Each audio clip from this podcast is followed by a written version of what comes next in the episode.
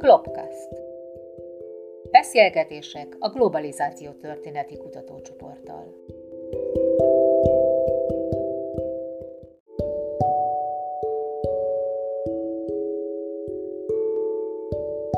Mai témánk a globalizáció és története.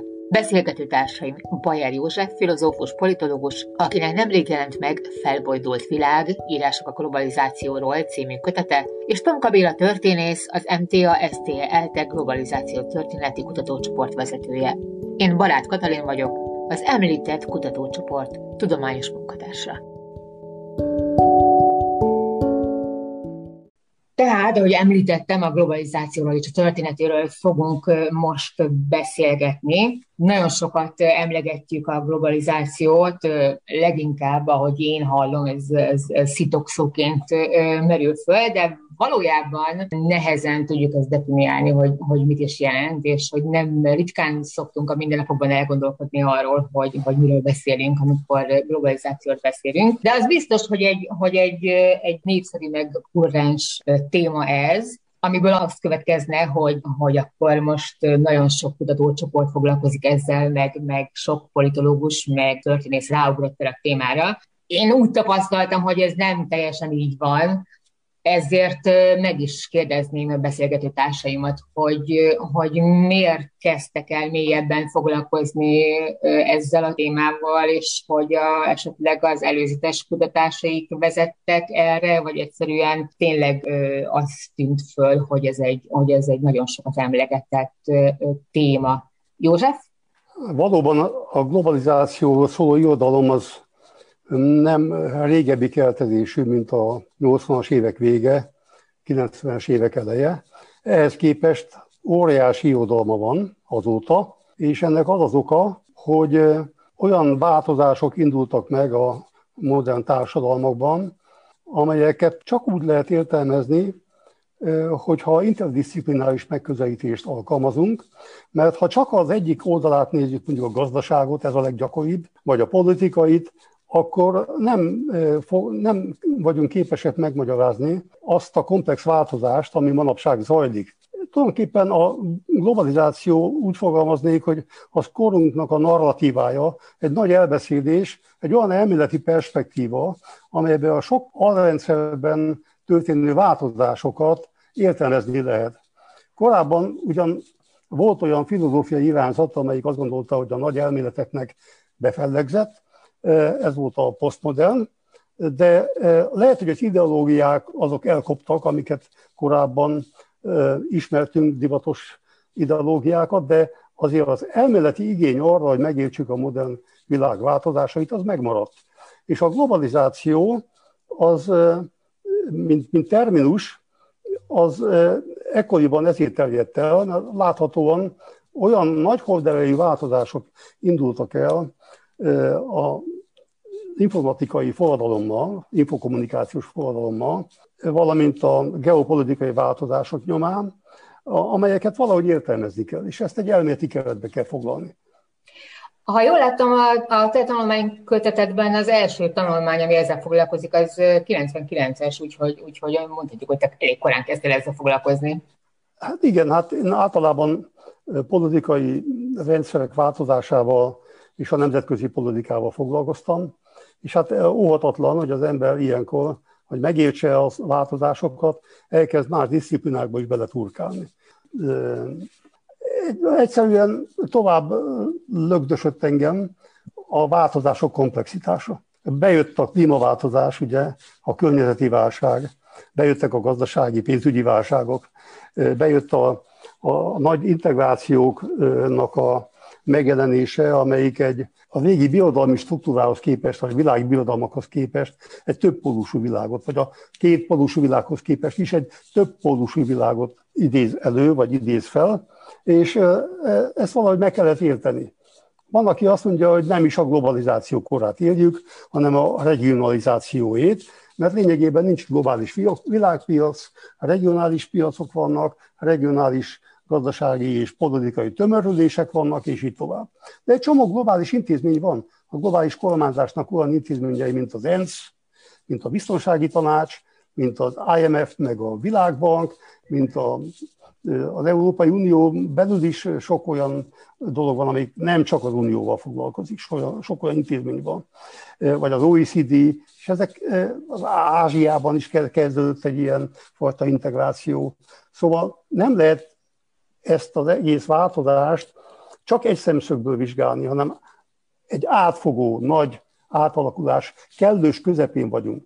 És ilyenkor nagyon nehéz belülről, aki megéli ezt a változást, mindjárt okosnak lenni. Azt mondta Hegel nagyon okosan, hogy Minerva bagja csak a sötétség beáltával kezdi meg a röptét. Magyarul, ami után lezajlott a nagy változás és átalakulás, akkor már visszatekintve okosabbak vagyunk, de azért sokan menet közben is elég jól megragadták ennek a változásnak a lényegét. Akkor mondhatjuk azt, hogy, hogy, hogy te érzéket egy nagyon, nagyon többfrontos és egy nagyon nyilvánvaló változást, és, és, és ezt, ezt próbáltad megérteni, politológusi szemszögből mondjuk így, és akkor történész, hogyan, hogyan történész, hogyan kötött ki a globalizáció témájánál, Béla? Hát minden kutatói témaválasztásnak általában két fő forrása van. Egyrészt a kutató személyes érdeklődése, másrészt pedig nyilván szakmai indokok is vezetik a kutatót. Nem volt ez másként az én esetemben sem, kezdve a kevésbé fontossal, a személyes érdeklődéssel. Amikor az ember már több évtizeden keresztül dolgozik, történészként gyakran viszonylag szűk területekkel foglalkozik, ez a történészeknek egy sajátossága, mondjuk a szociológusokhoz vagy politológusokhoz képest. Tehát amikor már több évtizeden keresztül viszonylag szűk, szűk kutatási területekkel foglalkozik, akkor egy idő után megjelenik az az igénye, hogy, hogy próbáljon hozzászólni átfogóbb kérdésekhez, problémákhoz is. Ráadásul mindig is vonzott az interdisziplináris megközelítése, hogy arra az imént beszélgető partnerem Bayer József utalt, tehát a globalizáció problémáját igazán csak interdisziplináris módon lehet megközelíteni. Én történészként is mindig törekedtem arra, hogy, hogy amikor mondjuk a más témákkal foglalkoztam, akkor ezt a bizonyos interdisciplinaritást szem előtt tartsam, tehát igyekeztem a közgazdaságtan, a szociológia, a demográfia, esetenként még a politológia módszereit, eredményeit is alkalmazni. Ezen kívül korábban több munkámban hasznosítottam az összehasonlító módszert, a nemzetközi összehasonlítások is nagyon megdobogtatják a szívemet. Tehát a személyes indítékok valahol ezen címszavak körül kereshetők nálam, az átfogó témák iránti érdeklődés, az interdisziplinaritás és a nemzetközi összehasonlítások, a transnacionális megközelítés vágya. Ami a szakmai indokokat illeti, jó részt már felsorolta ezeket Bajer József az előbb, tehát valóban a globalizáció, bár maga a kifejezés meglepően, vagy a fogalom meglepően fiatal, más hasonló, sokszor használt társadalomtudományi fogalmakhoz képest. Tehát igazán csak a 90-es években robbant be ez a fogalom, hogy globalizáció a társadalomtudományi kutatásokban. Tehát amikor én a 80-as években egyetemi hallgató voltam, akkor még egyáltalán nem fordult elő tanulmányaimban ez a kifejezés, hogy globalizáció, tehát viszonylag fiatal fogalomról van szó, de, de olyan érdeklődés tapasztalható a globalizáció problémája iránt a nemzetközi tudományosságban, hogy arra véleményem szerint nekünk is reagálnunk kell ezekben a kutatásokban, a mi saját szempontjainkat alkalmazva részt kell vennünk, ezekhez kapcsolódnunk kell. Tehát egy nagyon fontos témáról van szó, úgyhogy ez, ez az talán a szakmai indokok közül, ami engem vezetett a témaválasztás során. Igen, egyébként ezt én észrevettem a saját történész közegemben, hogy, hogy az ember egy ideig el van a saját ö, ö, kis témájával, kicsi vagy nagyobb témájával, de utána van egy ilyen igény, hogy, hogy, hogy azért jó lenne valamihez kapcsolódni, meg, meg valami átfogóbbat. Majd egyáltalán mondani bármit a, a, a, a saját világunkról, hogy úgy, úgy vettem észre, hogy, hogy azért nálad is valami efféle igény volt, ami fölmerült. Így van.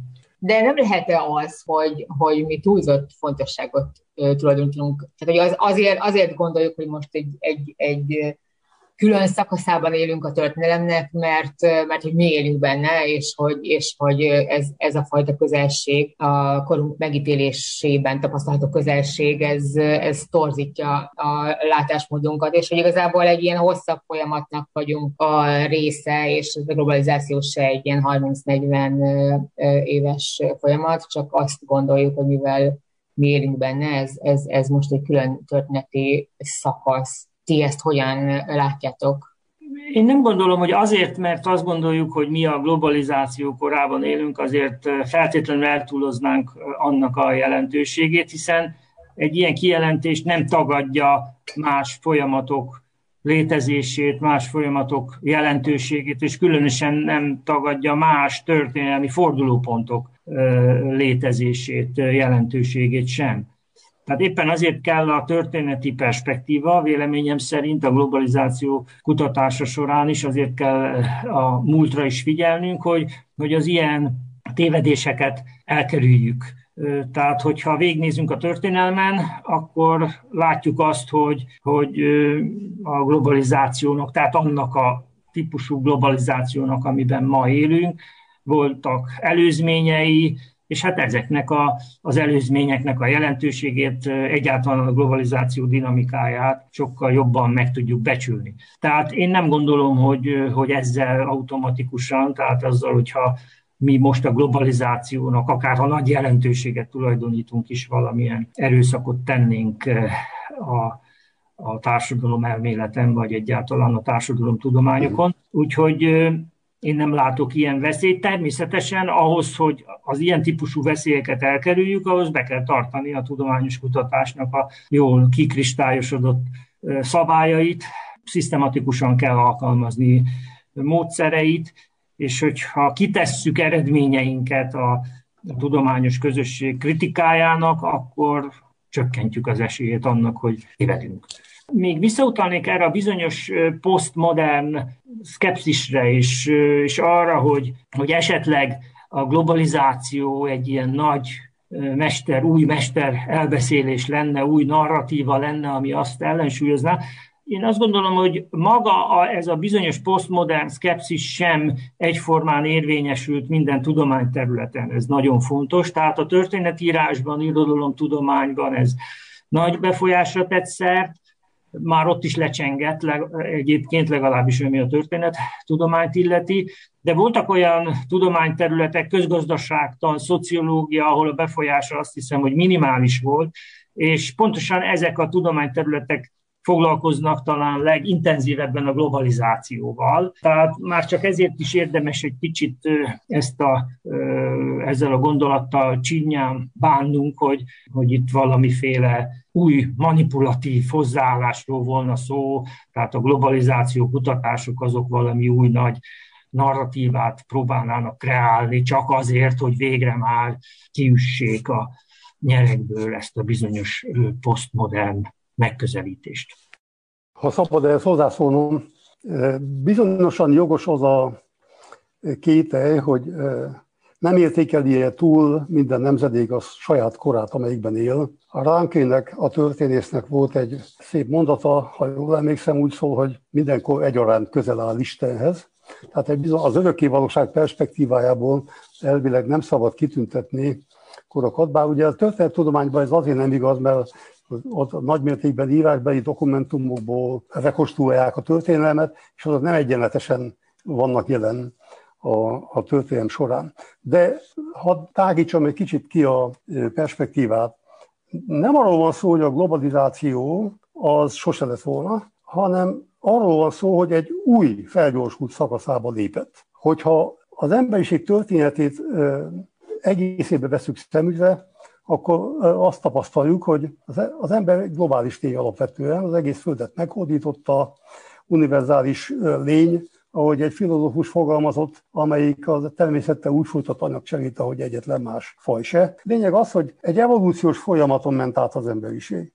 Ezért a globalizációnak a története a szakaszolható az emberi fejlődés szakaszai szerint. A mai időszakban azzal találkozunk, hogy a gazdasági a politikai rendszerek, a kulturális rendszerek világméretekben összefonódnak egymással, közelebb kerülnek egymáshoz. Olyan komplex rendszerek alakulnak ki, amelyek minőségileg újat képviselnek a korábbihoz képest.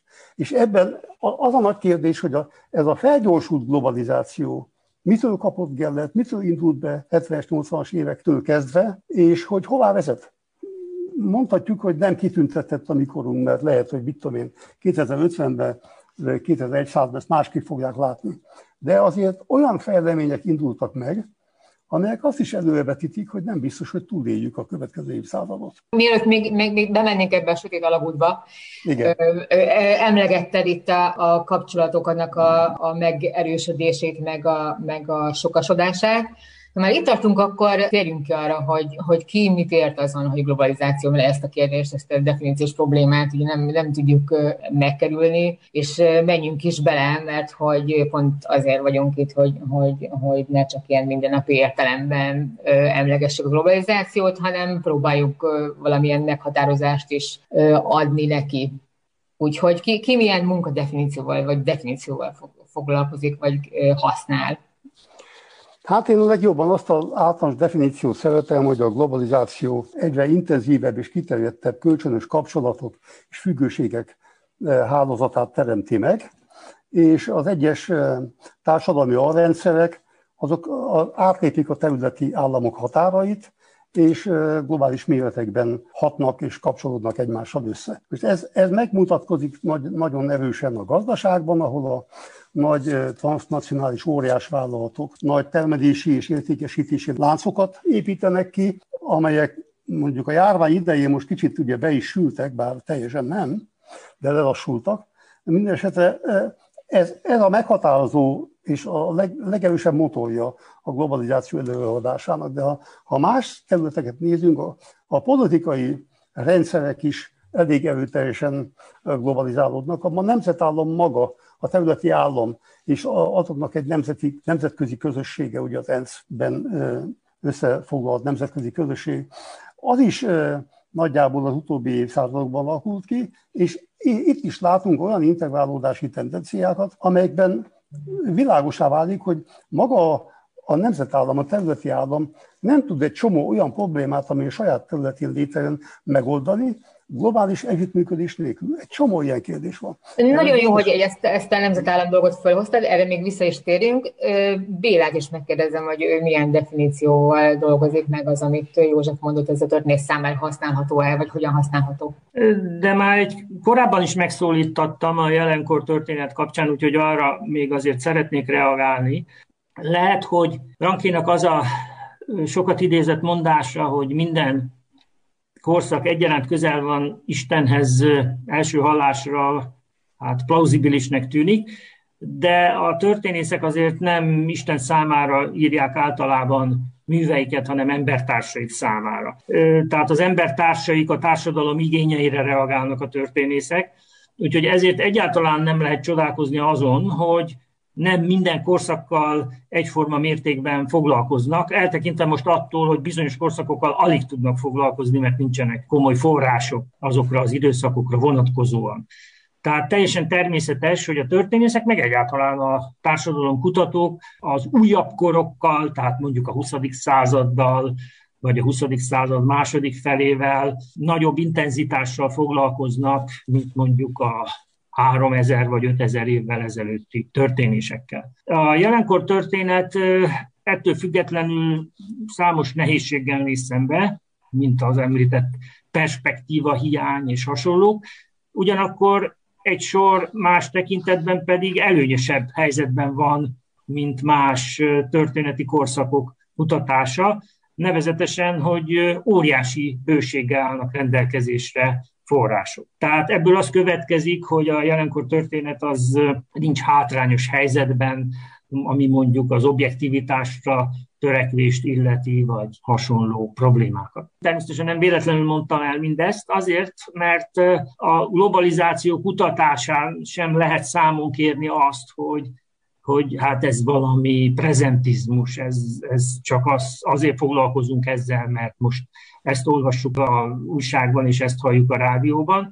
Igenis, ez egy nagyon komoly probléma, nagyon komoly olyan tények támasztják alá a globalizáció előrehaladását, és azt, hogy ez egy, ez egy valós jelenség, amelyekre példákat lehet hozni. Most egyet hozok gyorsan. A globális kereskedelem részaránya a világ gazdasági kibocsátásában, a világ GDP-ében az 1800-as évek elején 6%-ot tett ki, az első világháború időszakára ez 14%-ra emelkedett, 1950-re visszaesett 5%-ra, 1989-re ismét 14 százalék lett, tehát ekkor érte el az első világháború előtti szintet ismét, majd pedig 2008-ra 26 százalékra nőtt.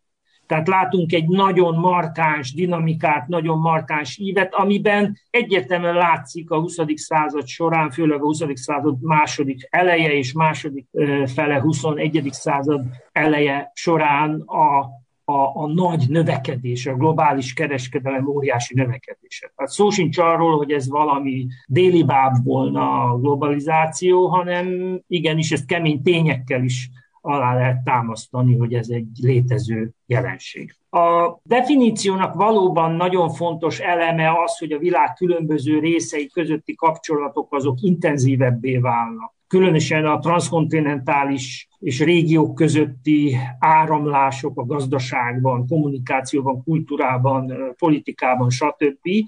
De ugyanúgy hangsúlyozni kell azt, hogy nem csak intenzívek kapcsolatok alakulnak ki, hanem távoli régiók, akár kontinensek között kialakul egyfajta kölcsönös függés is. Tehát ez a második eleme annak a definíciónak, amit én favorizálok.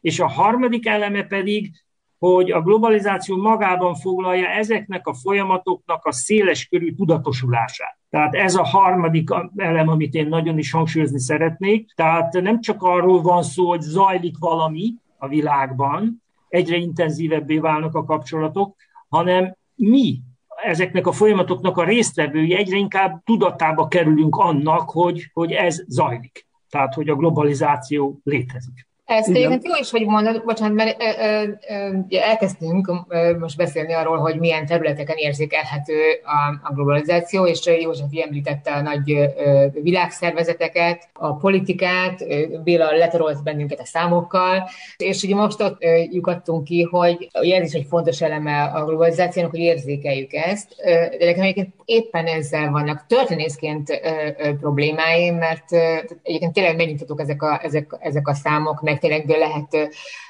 mármint abban a tekintetben, hogy, hogy valóban egy létező folyamatról beszélünk, meg, meg, meg a József által említett világszervezetek is, amik ugye léteznek, meg működnek, de éppen ez a, a szubjektív elem, akár a kultúráról van szó, vagy tényleg a mindennapi életről, az, az, az ahol nehéz Történészként nagyon nehéz vizsgálni, hogy akkor most, most hol kezdődött ebben, ebben a, itt, ezen a téren a, a globalizáció. Ezt a globalizációs érzetet nehéz megfogalmazni legalábbis nekem. És milyen, milyen területeket láttok még, ahol érdemes is kutatni a globalizációt, meg tapasztalható a, a globalizálódás? Amit Béla mondott, hogy az emberek tudatában vannak a változásnak, ez valóban döntő fontosságú.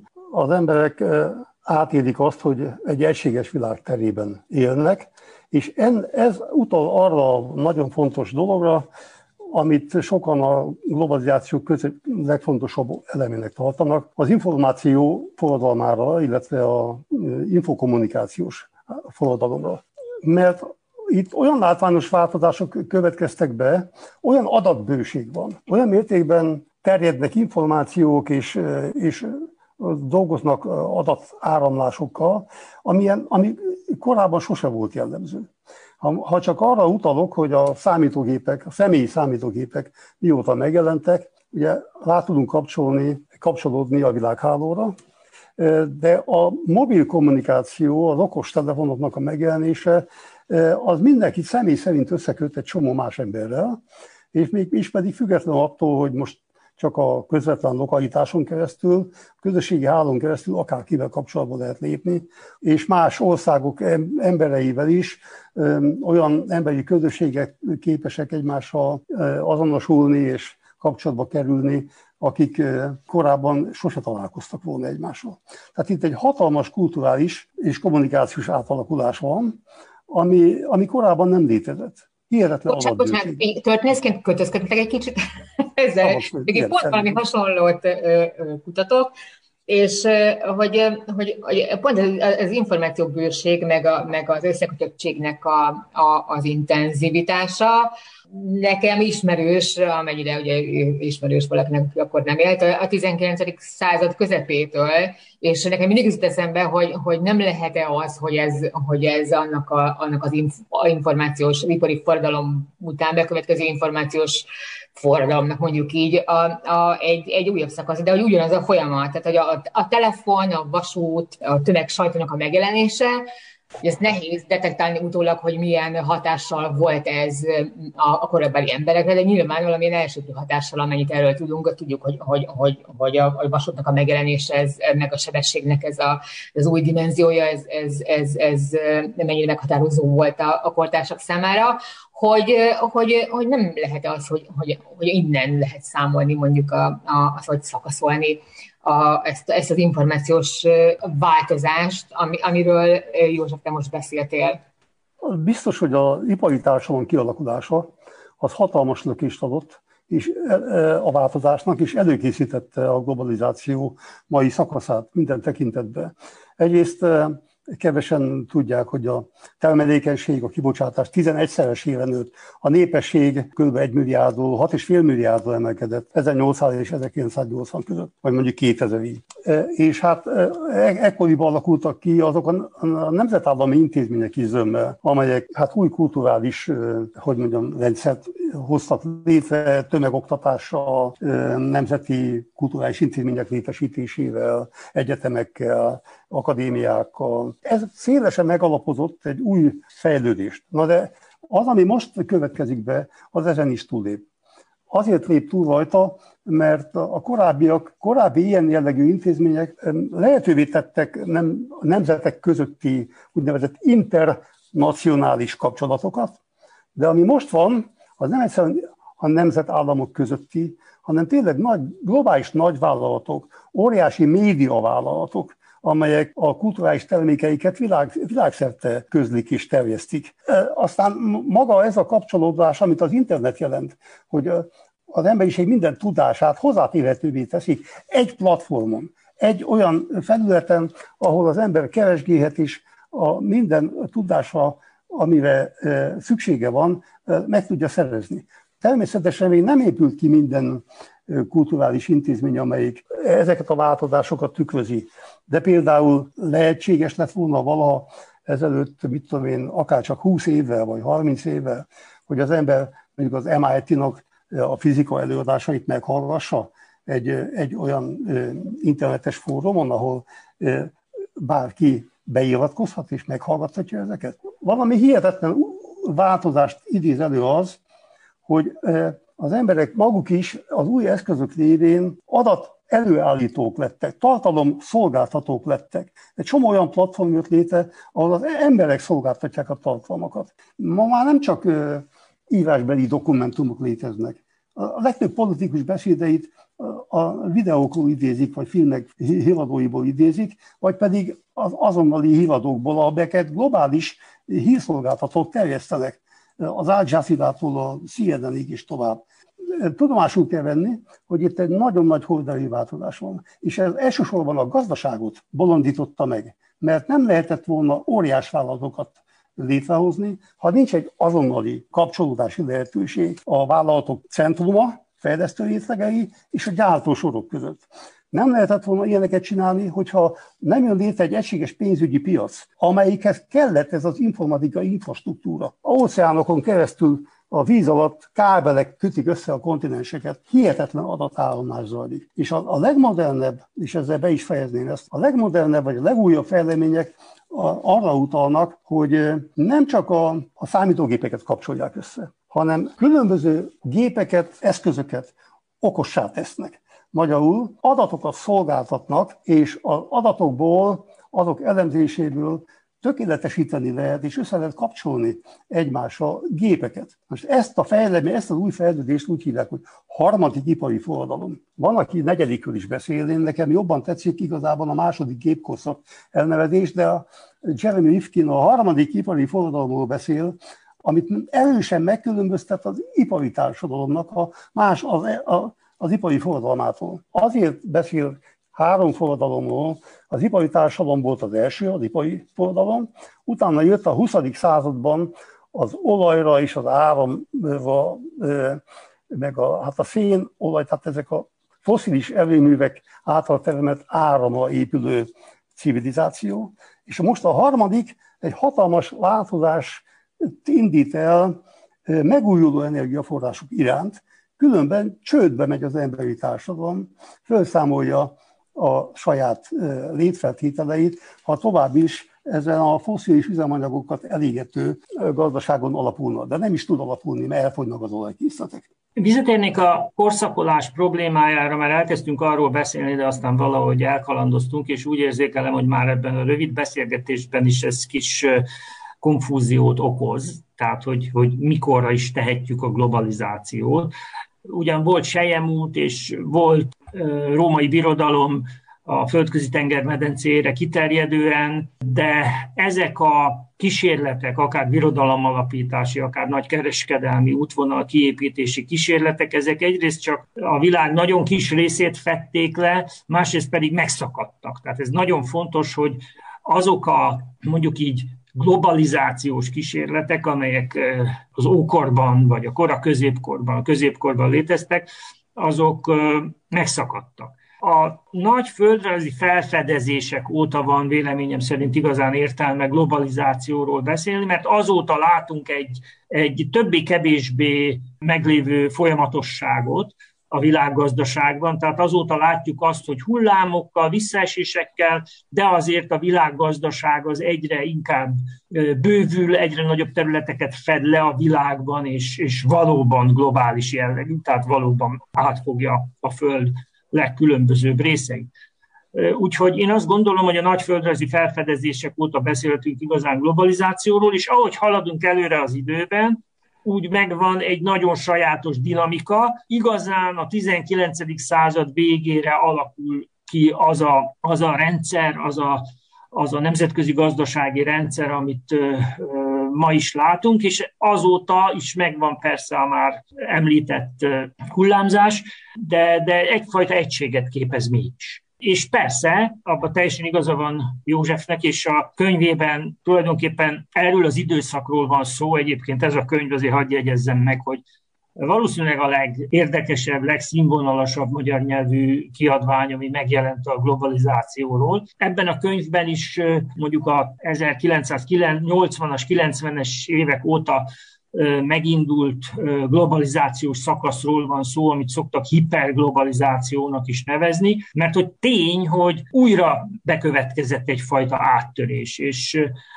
a legkülönbözőbb területeken, nem csak a gazdaságban, hanem máshogy is egyre intenzívebbé válnak a kapcsolatok, egyre inkább egymásra vagyunk utalva, egyre inkább tudatába vagyunk annak, hogy egymásra vagyunk utalva, és bár már a 19. század második felében is igaz volt az, hogy ha mondjuk az amerikai tőzsde vagy a tőzsdék egyike megfázott, akkor az európai tőzsdék is tüsszentettek, de ma ez már végképp így van. Tehát a 2008-as válságnál már nem csak tüsszentettek az európai tőzsdék, hanem ugyanúgy megbetegedtek, mint, mint az amerikaiak.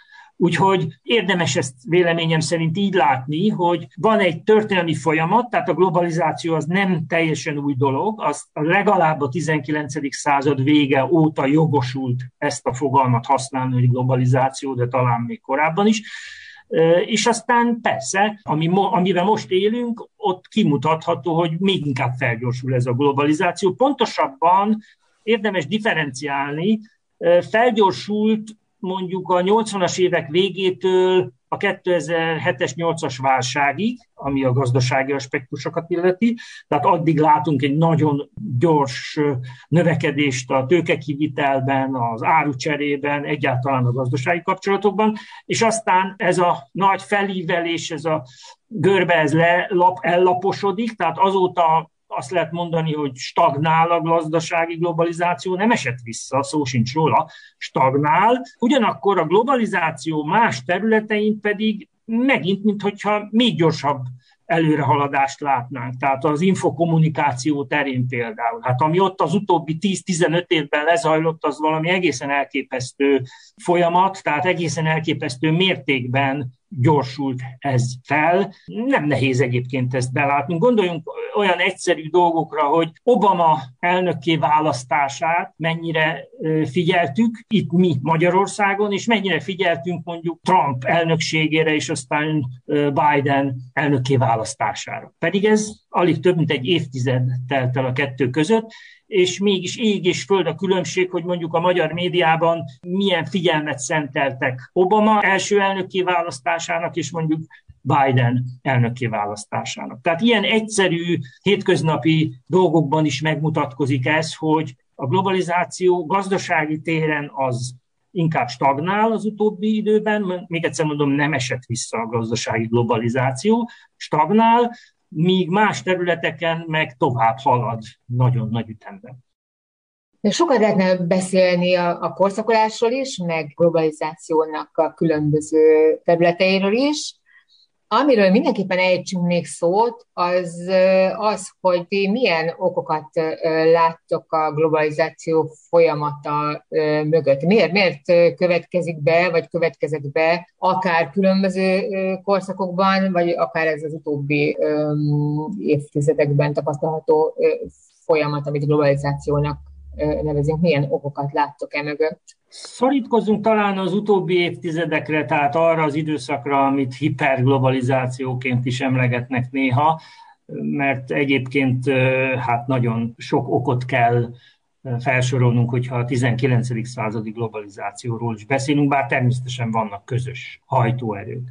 Az egyik ilyen, hogy az ennek a, ennek a bizonyos hiperglobalizációnak az egyik indítéka a deregularizáció volt, tehát az, hogy a 80-as években, vagy a 80-as évektől a legkülönbözőbb kormányok azok úgy gondolták, hogy a globalizáció az fontos számukra, előnyökkel jár számukra, és ezért hát megnyitották piacaikat, nagyon leegyszerűsítve a dolgot, tehát megszüntették a kereskedelmi akadályokat, megszüntették a tőkeáramlás előtt álló akadályokat. Ebből a szempontból természetesen a legnagyobb jelentőségű Kína megjelenése a világpiacon, tehát a legnagyobb jelentőség az, hogy Kínában bekövetkezett egyfajta gazdasági rendszerváltás, ha úgy tetszik, a 80-as évektől, tehát hogy Kína próbált betagozódni az említett módon a világgazdaságba, és ez, mint tudjuk, nagyon nagy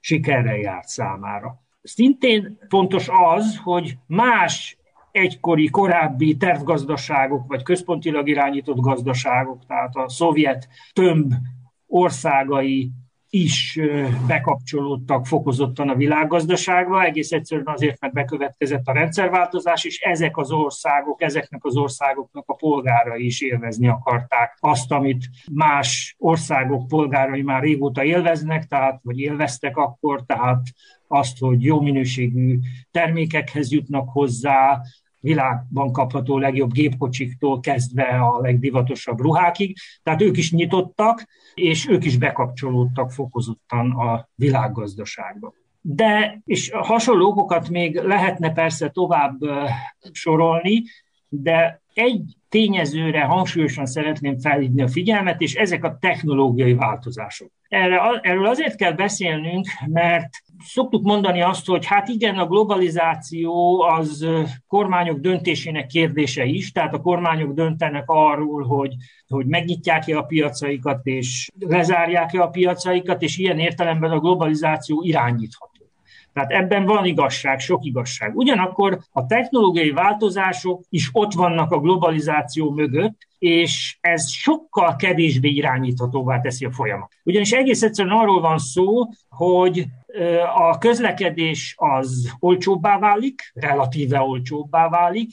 Ez egyébként már 19. századtól megindult természetesen a dízelhajók megjelenésével, hogy tömegárukat tudnak most már viszonylag olcsón nagy távolságra szállítani ekkortól kezdve kontinensek között, de ez a folyamat ez, ez ma sem állt meg, Ugye a nagy konténerszállító hajók, amikről olyan sok szó esett az utóbbi hónapokban, hát azok is azért jöttek létre, azért építik ezeket, mert nagyon leszorítják a szállítási költségeket. Szóval ez a technológiai változás, ez ma sem állt le, és akkor még nem beszéltünk a kommunikáció terén lezajló technológiai változásokról. A technológiai változások sokkal kevésbé irányíthatók, mint más a kormányok által, mert hogy ezek, ezeket mindenki át akarja venni. Mindenki többet akar fogyasztani, jobb minőségű árukat szeretne a világban, és így tovább, jobban akar élni,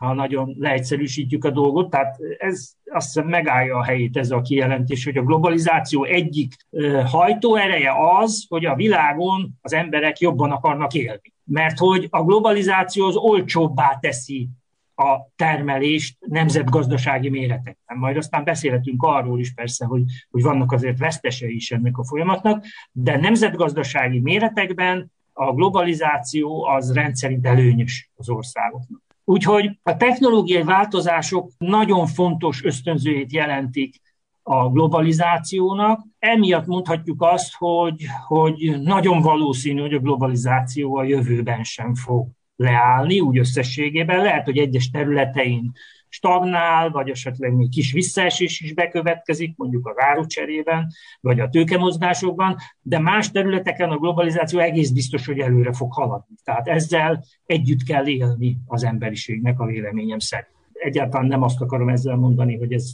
negatív jelenség.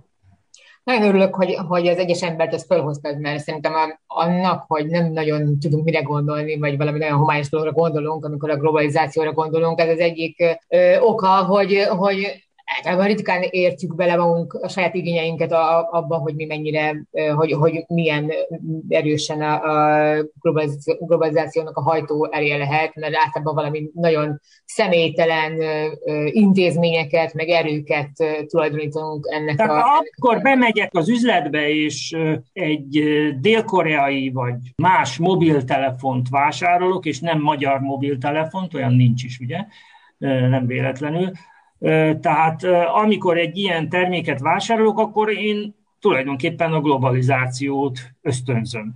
Vagy amikor egy olcsóbb, divatosabb ruhát vásárolok, és nem a drágább és, és kevésbé divatos mondjuk hazait, azzal is a globalizációt ösztönzöm, tehát ez egyfajta választás.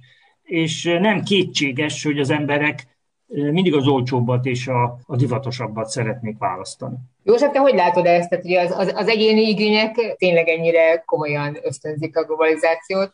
Igen, természetesen. A globalizáció nem olyasmi, ami a fejünk felett megy végbe. A hallgatóimnak azt szoktam mondani, hogy nézzék meg, mi van rajtuk. Ahogy egy korábbi nagy gondolkodó mondta, a világ történelem az nem valami távoli dolog, nem a lovon ülő császár, hanem a hátunkon hordjuk. Ő akkor az angol posztokabátot értette ezen. Az áru, áruk terítése ezekkel a globális termelési és értékesítési láncokkal, az egy egészen más fajta fogyasztói társadalmat tett lehetővé, mint amilyet korábban ismertünk.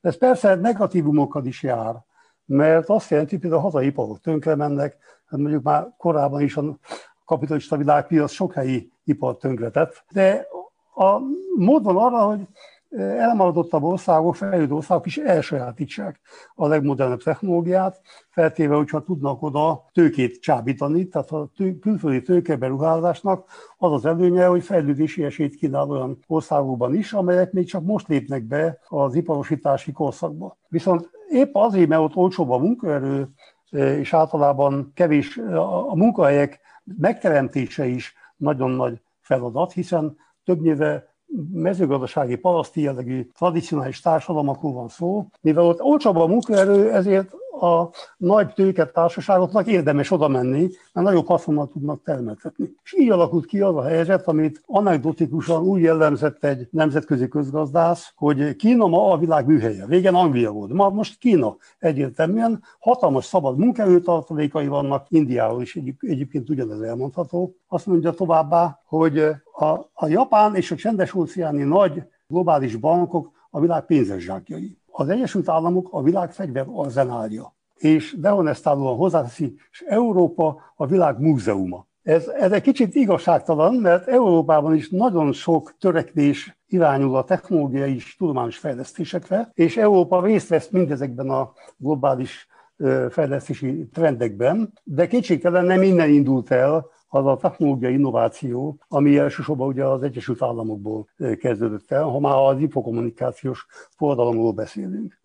Nagyon igazságtalannak érzem Európával szembe ezt a, igen, igen. ezt a megállapítást, mert Európában igen.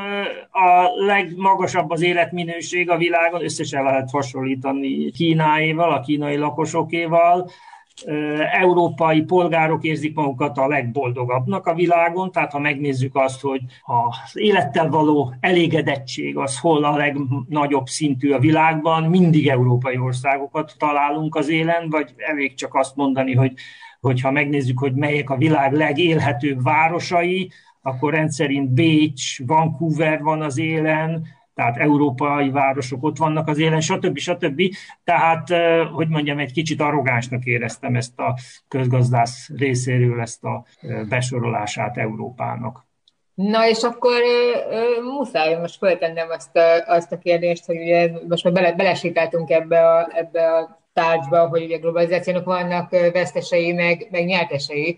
És azzal kezdtem a beszélgetést, hogy sokat halljuk a globalizációt, és legtöbbször legalábbis mi környékünkön, szitokszóként, hogy, hogy hogyan viszonyulnak egymáshoz a, a, a, a nemzetállamok és a, a globalizációnak a folyamatai, és hogy, hogy csak nem tudom, Kelet-Európát jellemzi az, hogy, hogy mi nagyon negatívan tekintünk itt a minden, minden napokban a globalizációra, és hogyha bár nem végeztem ilyen kutatásokat, de ha kimennék az utcára és megkérdezném az, az embert, az átlag embert, ha van ilyen egyáltalán, hogy, hogy, hogy milyen érzései vannak a globalizációról, hát valószínűleg nem törnek ki öröm ódában, úgyhogy befejezésképpen beszéljünk erről, hogy mennyire zárják ki egymást a globalizáció folyamatai, megjelenségei, és a, a nemzetállamoknak a fogalma is akár, de a nemzetállami érdekek. Hát a globalizációnak a, a pozitív oldalait azt olyan term- szeretjük természetesnek tartani, a negatív oldalai azok meg ugye egy politikai futballlabda, a utolság állandóan, és arra, arra jók, hogy a mindenkori kormányok más hatalmakra, globális tényezőkre mutogassanak, amikor nem szeretem döntéseket kell nekik hozni. Ettől függetlenül igaz az, hogy vannak vesztesei a globalizációnak. A globalizáció nem teremt egyenlőséget, nem, nem egy, egyenletesen fejlődik mindenütt. Mégis azt kell mondani, hogy akik be tudnak kapcsolódni a globalizáció folyamatába, azok jobban járnak. Akiket elkerül a globalizációban szokásos áramlása információknak, javaknak, szolgáltatásoknak, tőkének, stb., azok rosszabbul járnak. És hát ami a nemzetállami identitást illeti, ezt komoly kihívás éri valóban a globalizáció részéről, mert minden nemzetállamnak van egy saját kulturális identitása. Egy élő emberi közösség a kommunikáción és a kultúrán keresztül tud azonosulni a fennálló rendszerrel vagy rezsimmel, és hogyha szélesebb kulturális kihívással szembesül, akkor az a természetes legitimáció vagy legitimitás, amit egy nemzeti kultúra ad egy kormánynak, az megkérdőjeleződhet. Az ember emigrációba vonulhat, belső emigrációba vonulhat a globalizáció körülményei között, anélkül, hogy kimozdulna a lakásából, vagy a, azon a helyről, ahol él. És azonosulhat más kezdeményezésekkel, kulturális szervezetekkel, vagy politikai eh, mozgalmakkal akár, és eh, kritikussá válhat a saját nemzetállami berendezkedésére, vagy a kormányzat ténykedéseivel szemben. Eh, akkor jó, hogyha van demokrácia, amelyik ezeket a választásonkénti korrekciókat eszközölni tudja, mert az erősíti egy politikai rendszernek a legitimitását. Ha erre nincs mód, nagyon erős politikai elégedés tud kialakulni egy országba, ami általában politikai összeomlásokhoz, vagy egy nagyon erős elidegenedéshez tud vezetni, passzivitáshoz, és ez nem, ez nem szerencsés. Tehát a, a nemzetállamok számára nagyon komoly kihívást jelent a globalizáció, de ugyanakkor azt kell mondanom, hogy fontos szerepük van mégis csak a nemzeti törvényhozások tudják elfogadni azokat a szabályokat, amelyek szerint működnek a globális intézmények. Ezért a nemzeti kormányok egyfajta broker közvetítő szerepbe kerülnek a globális tényezőkkel szembe, vagy hatalmakkal szembe, a saját lakosságuk, saját vállalataik, saját kultúrájuk és a globális intézmények között közvetítenek. Hogyha ez megszűnik ez a közvetítés, maguk alatt vágják a fát. Ezt tudom erre mondani. Én is úgy gondolom, hogy bár összességében a globalizáció az előnyösen hat az egyes társadalmak életszínvonalára, ezeken az egyes társadalmakon belül vannak olyan csoportok, akik, akik nem haszonélvezői igazán a globalizációnak.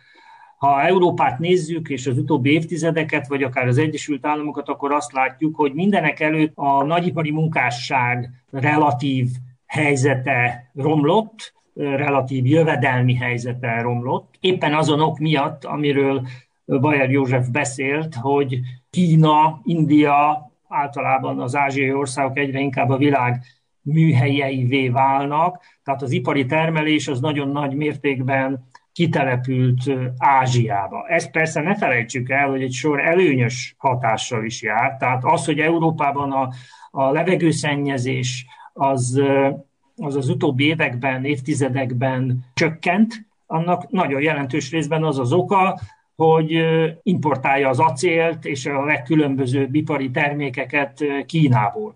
Tehát kvázi exportálta Európa a környezeti problémáit is Ázsiába. Visszatérve a, a, ahhoz, ahogy kezdtem a gondolatmenetemet, a, az egyes társadalmakon belül egyenlőtlenül oszlik el a globalizáció hatása, a többség számára ez előnyös, az említett okok miatt, tehát jobb minőségű árukat olcsóbban tudnak vásárolni az emberek, könnyebben hozzájutnak információhoz, és így tovább, de vannak olyan társadalmi csoportok, amelyek számára ez inkább hátrányokkal jár. Most ami a szuverenitást illeti, ez egy másik nagy kérdéskör, amit szoktak emlegetni, Bajer József is utalt rá. Szokták mondani, hogy a, a nemzetállamok szuverenitása az, ami sérül a globalizáció által, senki által meg nem választott tényezők, globális vállalatok, és így tovább befolyásolják ezeknek a nemzetállamoknak a, a sorsát. Ez tény, ugyanakkor azt is kell tudni, hogy a túlságosan a szuverenitásra összpontosító gondolkodás az nem, mondom, nem mondhatjuk azt, hogy, hogy messzire vezetne. Gondoljunk csak arra, hogy, hogy a környezeti problémák, amelyek globálisan jelentkeznek, tehát a levegőszennyezés, a vízszennyezése nem ismer határokat például, tehát, hogy ezek a globális problémák, ezek megoldhatatlanok akkor, hogyha a nemzetállamok féltékenyen őrzik a szuverenitásukat, és semmit nem akarnak leadni abból.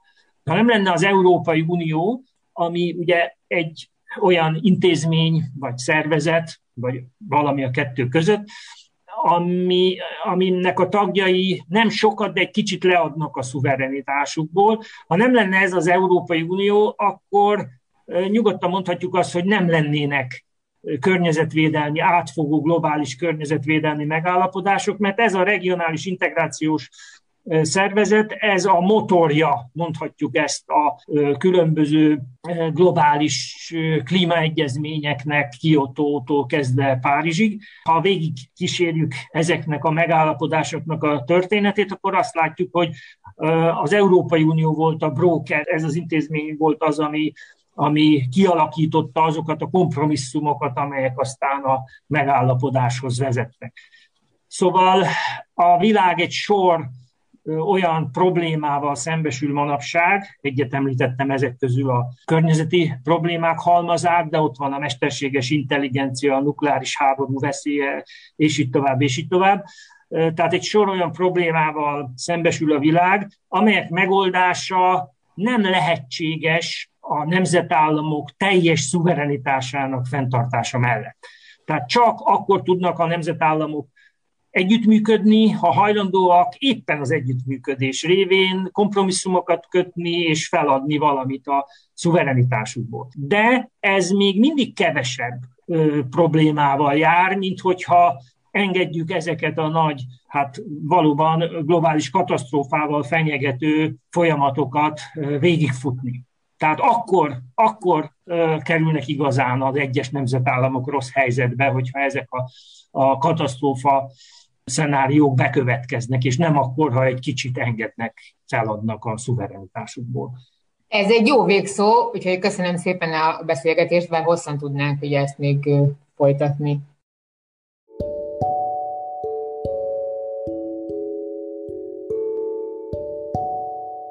A Politika Történeti Intézet Múltunk című folyóirata és az MTA-STE ELTE Globalizáció Történeti Kutatócsoport szerkesztésében Bajer József filozófus politológust és Tomka Béla történészt hallották beszélgetni Barát Katalinnal a globalizációról és történetéről.